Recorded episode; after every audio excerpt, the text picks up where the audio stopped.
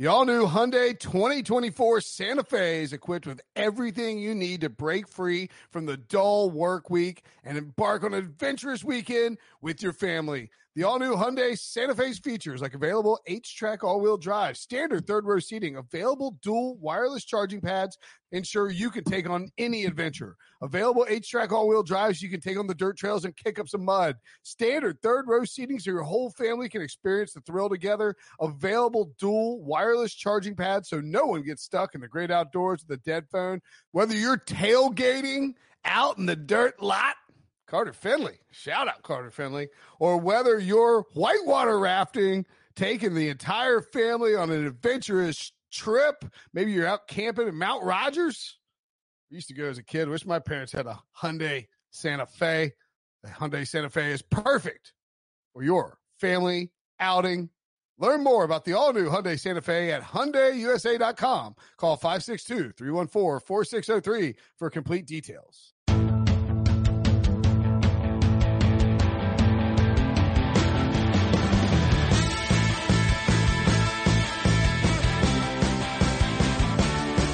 What's up, everybody? Welcome to the Pick 6 Podcast. I am not Will Brinson, as you can probably tell. Brinson's still out this week on vacation. I am Sean Wagner-McGough, the number one super Fred, of course. Brinson's out of town, but it is business as usual for the rest of us here at the Pick 6 Podcast.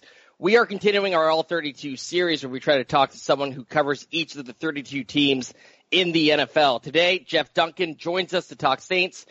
Jeff covers the Saints for The Athletic. You can follow him on Twitter at Jeff Duncan _ give him a follow there. Go read The Athletic and all the great content that he produces. Jeff, thank you so much for joining us. Yes, Sean. Good to be here, and thanks for the invite. Yeah, so let's start by talking about Drew Brees because, look, I'm sure you've talked about this story and written about it to death at this point.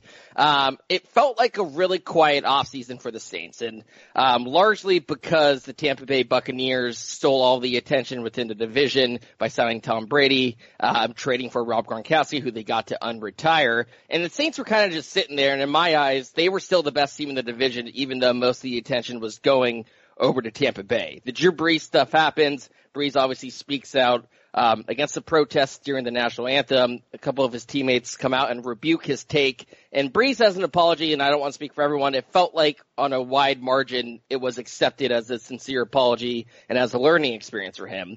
So my question for you, Jeff, how has the team reacted? How have they moved on? And do you think there's going to be any lingering effects heading into the season that could affect them on the football field? Yeah, it's a great question, Sean. I think it's probably too early for anyone to say. I know that the team has had a couple of video conference meetings team-wide with the players and coaches only and aired out the situation. Sean Payton is very much, I think, committed to trying to address this thing and make it a healthy situation. But there's no doubt about it. I mean, it was a divisive issue and very uncharacteristic of Drew Brees and the Saints. The Saints largely the last 3 or 4 years have been distraction free. It's been a real advantage to this team, I think, compared to other teams around the league. One of the reasons why I think they've been so successful. And for Drew Brees, one of the most politically savvy players in the league, certainly as politically savvy as any player I've ever covered. For this to hit home for him the way it did, I think just devastated him personally. And I knew he would react the way he did. I know he's taken accountability for it, not only with the team as a whole, but also individually with a bunch of players. And I'm sure he's going to face this issue head on to try and mitigate the damage as best he can going forward, because it's not just any player in the locker room that this happened to. You know, Drew Brees is the unquestioned leader of not only the team, but the entire organization. He's the face of the New Orleans Saints. So he knows that when he says something, it's going to have even greater impact. And in this situation, it was a negative impact. So we'll have to see how it plays out going forward. But Drew Brees is probably the best leader I've ever seen. And I'm sure he's going to do everything he can to rectify it. Yeah, and I do think I do want to come back to because the apology, and it does seem like it doesn't matter what you and I think, but Michael Thomas who I think we would probably agree is probably his opinion probably matters more than the other players, considering their relationship on the field and how strong that connection has been. He accepted the apology. So, I mean, for me, it looked like something that could potentially unravel and really ruin a Saints season that has high marks, has high expectations, certainly with Drew Brees nearing the end of his career. But for me, it seems like they've already kind of moved past it. I guess we will find out when football is actually played. And sticking with Drew Brees, let's talk about on the field. Brees, I think 2 years ago, was in the thick of the MVP race with Patrick Mahomes, and then post-Thanksgiving, something happened. And there's been speculation, was it an injury? His production kind of nosedived. But I was really impressed. I thought maybe that was just him aging, and not everyone can age like Tom Brady as gracefully as he has. But Brees came back this past season. He had an incredible year in 2019. You know, outside of the injury, if you look at his efficiency stats, I believe he had career highs in touchdown rate, yards per attempt, passer rating potentially, led the league in completion percentage. How much time do you think Drew Brees has left on the field at this point? Well, I really believe this will probably be his last year, but he won't make that determination until after the season. That's kind of how he's handled each one of these seasons now that he's gotten into his late 30s and now into his 40s. And, you know, if he wants to continue playing, he'll have a place with the New Orleans Saints. There's no doubt about that. It's just a matter of does he want to continue playing? When I've talked to Drew about it, I think it has more to do his decision will have more to do with the mental grind than actually the physical grind. And Drew is, you know, put so much in to a season and meeting and preparation, all those things that go into preparing for an NFL game. It just grinds him down. And, you know, he's got a growing family, and all those things matter to him. And so I really believe in the end, you know, that's what will come, you know, the decision will come down to, can he continue to prepare at the level that will allow him to be successful? And, you know, will the team, you know, move forward without him? I don't think so. Even though I know that Sean Payton is, tried to groom Taysom Hill to be his you know, replacement. They would accept Drew Brees back. But you made a good point. I mean, Brees last year, his numbers were, you know, actually better than Tom Brady's. Now I know Brady didn't have the personnel around him, but I think you could make a case that Brees is actually doing a really good job of kind of maintaining his physical ability into his 40s, and he's maniacal about that in his conditioning and training. Yeah, I actually. After the 2018 season, I was a little bit concerned about how he was going to age and if we had seen him fall off the cliff. And he comes back with that strong of a season in 2019 to the point where, again, talking about how the Bucs have kind of stolen the attention. I actually think Brees is still the best quarterback in that division. I think it's by a wide margin. I know you just mentioned the weapons that Tom Brady didn't have in in New England, but I still think even you put Tom Brady in that Bucs offense versus Drew Brees in the Saints offense, and I still think the Saints have the better quarterback, and I think they have the better offense. I'm curious to know how you would judge Tampa Bay's offense and quarterback situation for the Saints, and if you think the Saints are actually better off than Tampa Bay.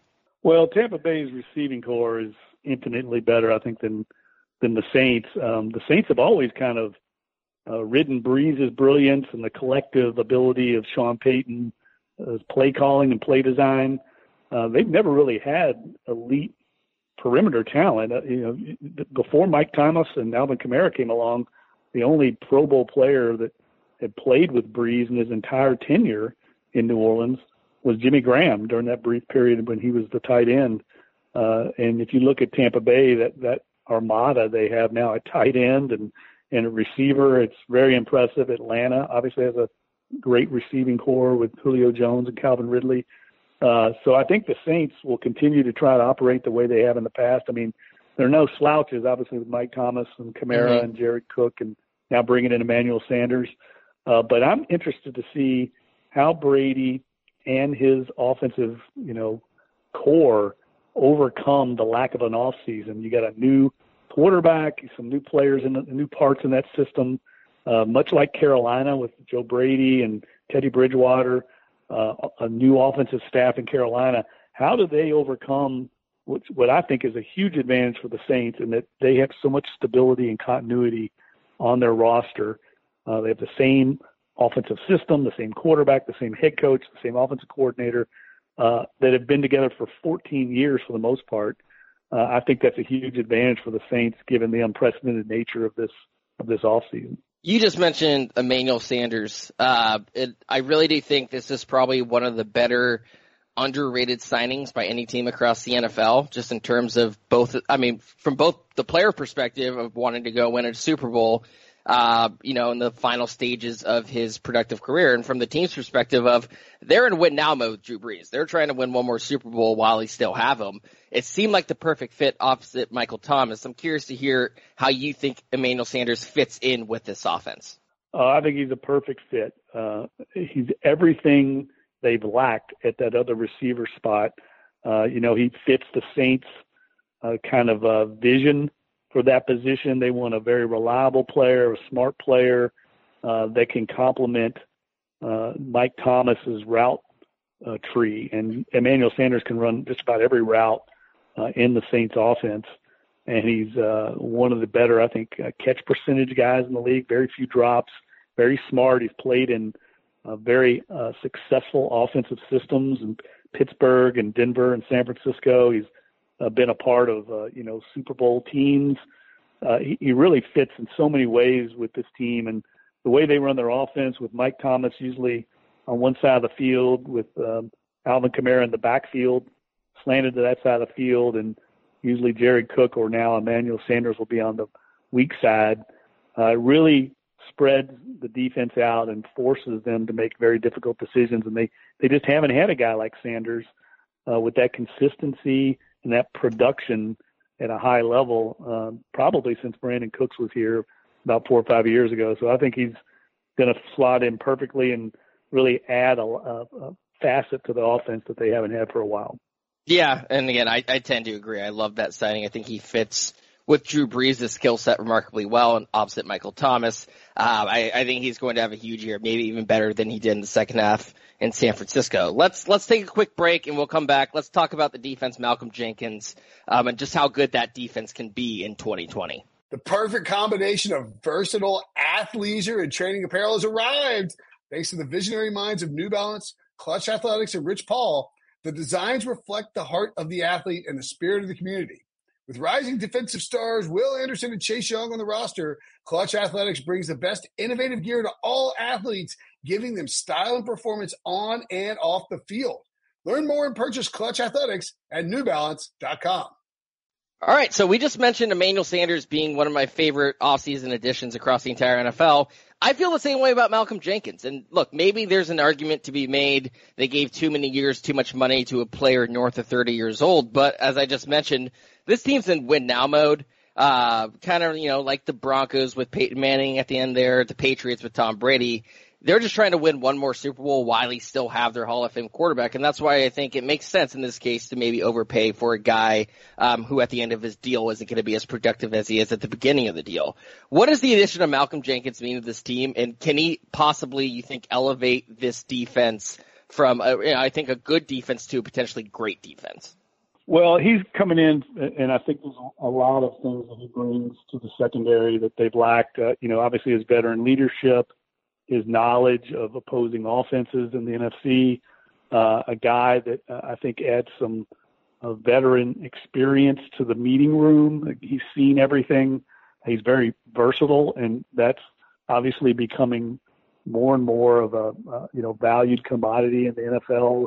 We're starting to see almost like the NBA. It's like positionless football. Mm-hmm. But Dennis Allen loves to play guys around Chauncey Gardner Johnson, a rookie last year, bounced around a number of positions in the secondary. I think Malcolm Jenkins will also do that like he did in Philadelphia.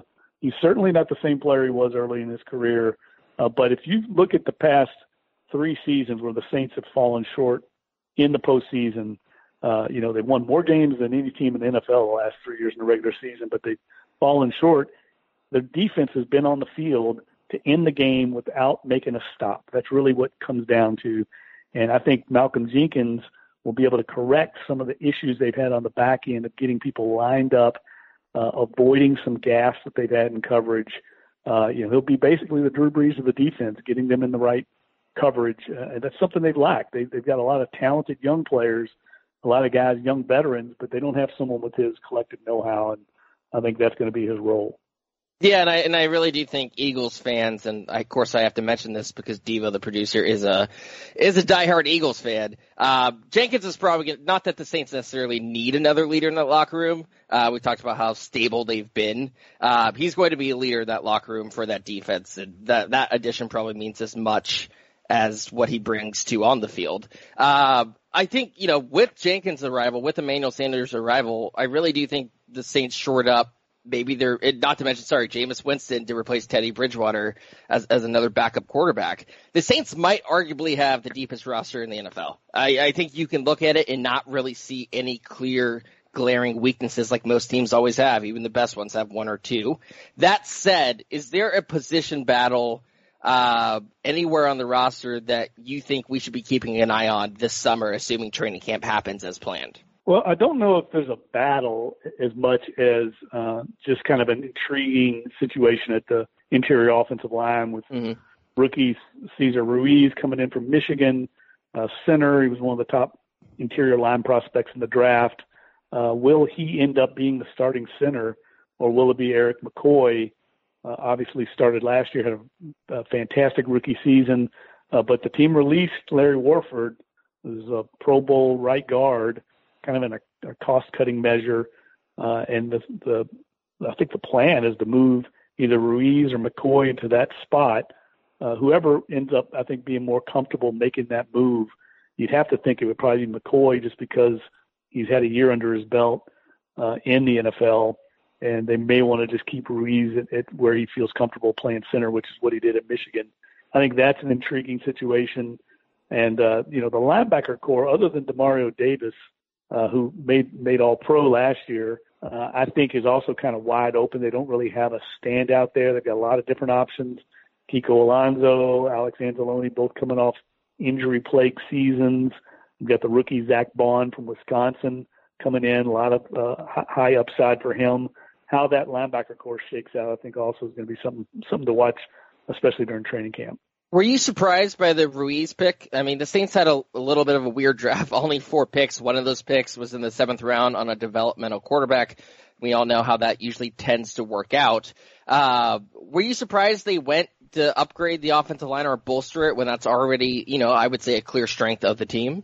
No, it didn't surprise me at all. We knew that they were not happy with the interior line's performance a year ago. I think what surprised me was the money in the contract they threw to Andres Pete, who arguably was their least effective offensive lineman. And he's still a very young player. I think he's 26, and they like his versatility. He can play tackle and guard, but they threw him a pretty big number, and that surprised me. But we knew that they were going to make some changes along the interior offensive line. Larry Warford had not he'd sort of been in Sean Payton's doghouse.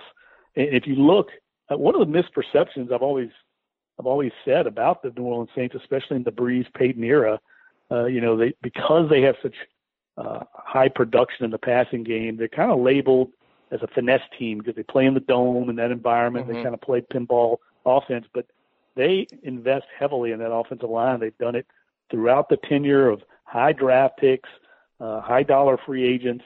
They really build up front first. And, I think that's a little bit of misperception. They will run the ball on you if you don't honor the run. And for them to continue to invest in that up front, I think this continues a trend. I think the philosophy has always been from Sean Payton. He was a mentor. I mean, his mentor was Bill Parcells. And he knows that really good elite offensive linemen are hard to find, and you really have to draft them pretty high to get really elite players like that. So that's always been a philosophy of theirs. So we've been ending all of these team podcasts by asking each reporter what their ceiling and floor is and what would be considered a successful season. And I think for the Saints, from my opinion, it's unfair to them, but it's probably Super Bowl or bust. They're a perennial playoff team that has had incredibly bad luck, I feel like, in the playoffs over the past few seasons.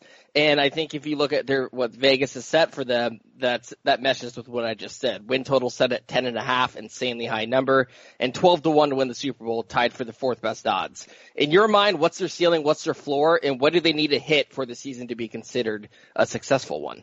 Well, there's no question they've got to get to the Super Bowl. I think if they get there, and then they can let the chips fall where they may, but falling short as they have, especially two of the last 3 years, losing at home in the Superdome in that incredible environment. Now, one of them we all know was on a very controversial call, but, falling short, the way I look at it, if you want to pull back the lens and take the 10,000-foot view of this, the Sean Payton, Drew Brees legacy, I think, is on the line here. If we think and presume that this is going to be Drew's last season, what is that legacy going to be if you have the all-time leading passer, a Hall of Fame first-ballot quarterback, and you only got to one Super Bowl in 15 seasons? Then you're starting to kind of paint a different picture of just how successful this run has been. It's despite the division titles, all the regular season wins, the epic games, and, on Monday Night Football and Sunday Night Football, all that I think will be by the wayside if they can't get back to the Super Bowl. I think that really underscores just how difficult it is to get there and, the heartbreak that probably Drew Brees, Sean Payton, and the fan base have felt because they've been so close the last few seasons. Yeah, it feels like I just feel like you get in the playoffs enough with that good of a roster, which they've been doing the past few years. At some point, the luck works out in your favor, and there's no doubt they've been dealt a bad hand in the last couple playoff appearances. They would actually be, I think, as of right now, here in mid-June, probably my Super Bowl pick for the NFC to meet the Chiefs. We'll see what would happen there. Jeff, thank you so much for joining us. I really appreciate your insight. Yeah, thanks for having me on. I appreciate the invite, and we'll do it again next time. Yeah, thank you so much, and thanks to everyone listening. Brinson's going to be back next week. In the meantime, as I said, business as usual here at the Pick 6 Podcast, which means we will be back in your feed very, very soon. Thanks again, guys. Okay, picture this. It's Friday afternoon when a thought hits you. I can waste another weekend doing the same old whatever, or I can conquer it. I can hop into my all-new Hyundai Santa Fe and hit the road. Any road. The steeper, the better. Because my all-new Santa Fe is available with H-Track all-wheel drive, so I can hit the trail without a worry in the world. Heck, with 3 rows and best-in-class rear cargo space, I can pack the whole family in with all our gear. We've got available dual wireless charging for our phones, so we'll never lose touch with civilization, and we won't lose touch with the primordial power of Mother Earth. So which is it? Waste the weekend or do something a little more epic and conquer it in the all-new Hyundai Santa Fe. Visit HyundaiUSA.com or call 562-314-4603 for more details. Hyundai, there's joy in every journey.